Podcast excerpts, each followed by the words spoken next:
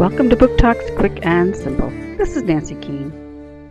Hernando de Soto was a wealthy Spaniard who wanted to expand his wealth even more. He came to the New World seeking glory and riches. In 1541 he was the first European to reach the Mississippi River. He also explored Nicaragua, Peru, and was appointed governor of Cuba. Find out about this famous explorer and sail with him to the New World. Hernando de Soto, Spanish Conquistador in the Americas. Jeff C. Young, Enslow, 2009.